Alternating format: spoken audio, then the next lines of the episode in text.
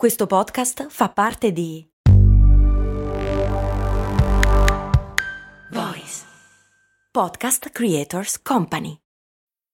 If you're still deciding on your spring break getaway, Amtrak's got just the ticket. You can visit cities from DC and Philly to New York and Boston, all while enjoying more sustainable travel. Amtrak produces up to 83% less carbon emissions than traveling by car or plane. And did we mention the extra legroom and comfy seats? Book early and save at Amtrak.com. Click or tap the banner. Emissions comparisons vary depending on route and locomotive type. Restrictions may apply. Come fanno i cani pastori a imparare a tenere compatto il gregge di pecore? chiede il patron Filippo. Se una cosa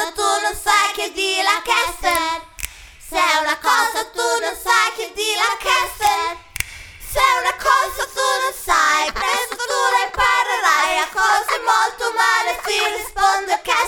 Grazie a Lucrezia per la nuova sigla che sembra fatta da delle bambine ubriache ma giura che non è così. Ciao a tutti, sono Giampiero Kesten e questa è Cose Molto Umane, il podcast che ogni giorno risponde alle vostre curiosità. Come fanno i cani pastori a imparare a tenere compatto il gregge? Ottima domanda e la verità è che bisogna fare un attimo un passo indietro, nel senso che ci sono due tipi di cani pastori intanto. Il primo si chiama cani da guardiania, sono ovviamente cani pastori e sono un po' i cani che fanno da guardia del corpo delle pecore, cioè sono quelli che fanno brutto ai nemici delle pecore, quelli che difendono il gregge quando devono stare tipo fuori la notte da lupi o altri predatori. E hanno ovviamente il physique du rôle, nel senso che in genere non sono cani particolarmente piccoli, sono cani che sanno fare a botte se è il caso. E di solito sono molto pelosi e hanno le orecchie piccole, non tanto perché questo serva da un punto di vista del combattimento, ma serve per semplicemente perché fare da guardia del corpo alle pecore comporta anche lo stare fuori di notte dove fa freddo per un sacco di tempo, per cui devi saper reggere le temperature più rigide senza farti del male. Gli altri, quelli che effettivamente gestiscono il gregge di pecore compattandolo, andando a recuperare quelle che stanno scappando e soprattutto scortando il gregge e facendolo muovere secondo le indicazioni del pastore, invece sono gli altri, ovvero i cani da conduzione. Sia quelli da guardiania che quelli da conduzione sono estremamente territoriali, cioè sono molto ma molto attenti a quelli che sono i confini di quelli che loro pensano che sia il loro territorio e in qualche modo lo difendono. In modo diverso, ovviamente, nel senso che i cani da guardiania